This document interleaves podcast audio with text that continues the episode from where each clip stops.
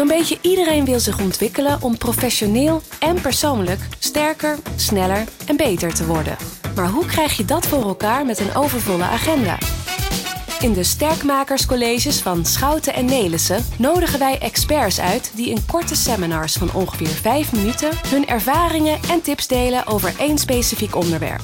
Van adviezen over time management, persoonlijk leiderschap en organisatieontwikkeling tot uitleg over begrippen als assertiviteit, vitaliteit of persoonlijke effectiviteit. Wat is het en wat zijn de tips waar je meteen mee aan de slag kan? Ja, we willen zoveel en het lijkt wel of we steeds minder tijd krijgen.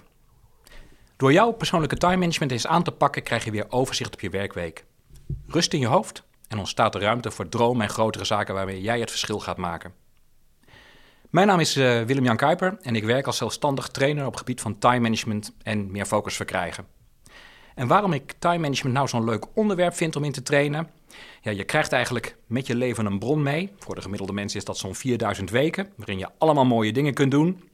Leren, liefhebben, mooie carrières bouwen, kinderen krijgen en voor anderen zijn. Maar in plaats van die mooie bron van waaruit je dingen kunt doen, voelt voor veel mensen die tijd steeds meer als een tiran die continu op je schouder zit. En waarvan je het gevoel hebt dat je er chronisch te weinig van hebt. En dat zorgt op de langere termijn voor stress en uitputting. En voor mij persoonlijk is time management een fantastisch instrument om weer de regie op je leven en je tijd terug te winnen. Of ik zelf een goede time manager ben? Ja, dat is natuurlijk een, uh, een beetje een gewetensvraag. Ook al train ik al time management zo'n 12 jaar, ik blijf vooral ook mens. Met goede time management eigenschappen en minder goede. Ik ben bijvoorbeeld redelijk goed in, uh, in de doelen stellen, keuzes maken. Maar focus en concentratie blijven eigenlijk continu punten van aandacht voor mij. Ik had vroeger op de lagere school al in mijn rapport staan: Willem Jans ziet buiten elk blaadje vallen. En uh, eigenlijk is daar in de loop der jaren weinig aan veranderd. Als ik op zoek ga naar een document op mijn harde schijf, dan zie ik wel twintig zaken die mijn aandacht vragen, waardoor ik soms zelf vergeet waar naar ik op zoek was. Dus focus en aandacht richten blijven belangrijke aandachtspunten voor mij. Ik ga je ook uit de droom helpen. Time management is geen quick fix. Er wordt onnoemelijk veel geschreven over time management, productiviteit. als je bijvoorbeeld bij Broesel op de Oude Gracht in Utrecht gaat kijken, is daar een plank vol met boeken die je beloven, koop mij en je bent van al je, al je zorgen af. Maar uh, na twaalf jaar getraind te hebben en nou, misschien wel meer dan duizend mensen begeleid te hebben in een beter time management, kan ik je vertellen dat dat niet zo is. Het is geen quick fix. Natuurlijk bevatten al die boeken en methoden waardevolle onderdelen, maar je zult zelf aan de bak moeten. En voor jezelf een systeem ontwerpen, gebaseerd op jouw talenten en de context waarbinnen je werkt. Ik zeg dan ook wel eens dat time management een struggle blijft. Maar het kan wel een hele leuke struggle worden, waarin je in ieder geval het gevoel hebt dat je zelf achter het stuur van je leven en je werk staat. En time management omhelst natuurlijk best een boel. Weet je, het, gaat over beter plannen, prioriteiten stellen, misschien eens wat vaker nee zeggen, focus aanbrengen. Maar om het terug te brengen tot de essentie zeg ik wel eens dat het heeft te maken met kiezen, doen en laten. Kiezen om eens te bepalen wat is nou belangrijk voor mij in mijn werk, in mijn leven. Doen, wat doe ik wel en wat kan ik verbeteren in mijn performance? Daar komen bijvoorbeeld planningstips bij kijken. Maar ook laten. Vooral veel zaken niet meer doen. Zaken die niet bijdragen aan je output. In je werk bijvoorbeeld. Of je, je levensgeluk. Neem daar afscheid van. En om even een aantal concrete tips te geven, um, wil ik eens starten met je te verzoeken om eens de tijd te beperken. Dat je bijvoorbeeld met e-mail bezig bent.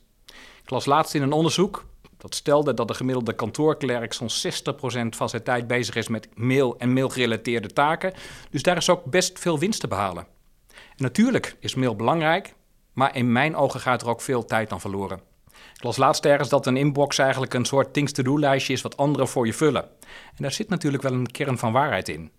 Dus start bijvoorbeeld je werkdag eens niet met mail, maar een klus waarin jij in je werk het verschil gaat maken. Zorg er in ieder geval voor dat je meer proactief wordt in plaats van reactief. Een tweede tip die ik voor je heb is om eens wat vaker nee te zeggen. Professionals die met time management worstelen hebben vaak een aantal eigenschappen gemeenschappelijk. Ze zijn vaak behoorlijk ambitieus, zetten graag de tanden in nieuwe zaken en staan ook graag klaar voor anderen. En dat maakt ze vaak favoriete collega's, want wie wil daar nou niet mee samenwerken? Maar voor je eigen time management, daar kunnen deze eigenschappen behoorlijk in de wielen gaan rijden.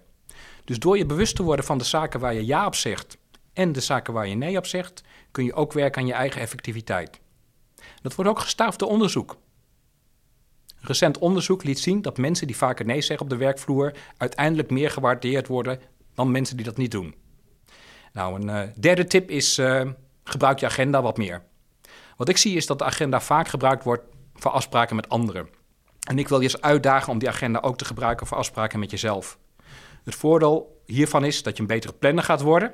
Je wordt immers continu gedwongen om aan een klus een bepaalde tijdseenheid te verbinden, waardoor je ook een soort mini-feedback loop naar jezelf creëert. Is het me gelukt in die tijd? Of moet ik de volgende keer wat meer tijd plannen? Een bijkomend voordeel is dat als je agenda vol staat, het veel makkelijker wordt om een verzoek te weigeren. Het helpt je dus in het nee zeggen. Als ik bijvoorbeeld vanmiddag mijn hele agenda leeg heb staan, maar wel een enorme things to-do-lijst die ik wil gaan afwerken, dan is het voor mij heel makkelijk om in te geven op een verzoek van een ander. Terwijl als diezelfde agenda gevuld staat met zaken die ik voor elkaar wil krijgen, ja, dan is het veel makkelijker. Joh, kan je niet helpen vanmiddag? Ik heb andere dingen gepland. Dus uh, ga ik in op dat verzoek, dan moet een bepaalde taak opschuiven naar een ander moment en dat wil ik liever niet. Een laatste takeaway die ik je wil meegeven: zorg dat je kunt singletasken. Er is de afgelopen jaren veel geschreven over dat multitasken niet werkt. Bijvoorbeeld door professor Theo Componolle, die een boek heeft geschreven Ontketen je brein. Maar ook de Amerikaan Carl Newport heeft een aantal mooie boeken geschreven, zoals Diep werk en Digitaal minimalisme. In de show notes vind je wel linkjes naar de boeken. Ze zeggen eigenlijk allemaal dat cluster zoveel mogelijk die taken die bij elkaar horen. Bijvoorbeeld e-mails beantwoorden, klanten terugbellen of het schrijven van een adviesrapport en focus je daar vervolgens op. Je werkt sneller en je maakt minder fouten. Nou, hiermee zijn we aan het eind gekomen van uh, dit Sterkmakerscollege.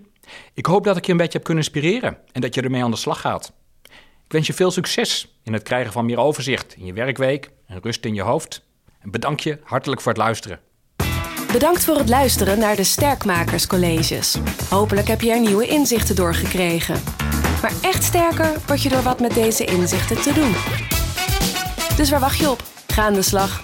Kijk voor meer informatie op sn.nl/slash sterkmakers-podcast. En vergeet ons niet te volgen op Instagram en LinkedIn. @sterkmakers_podcast.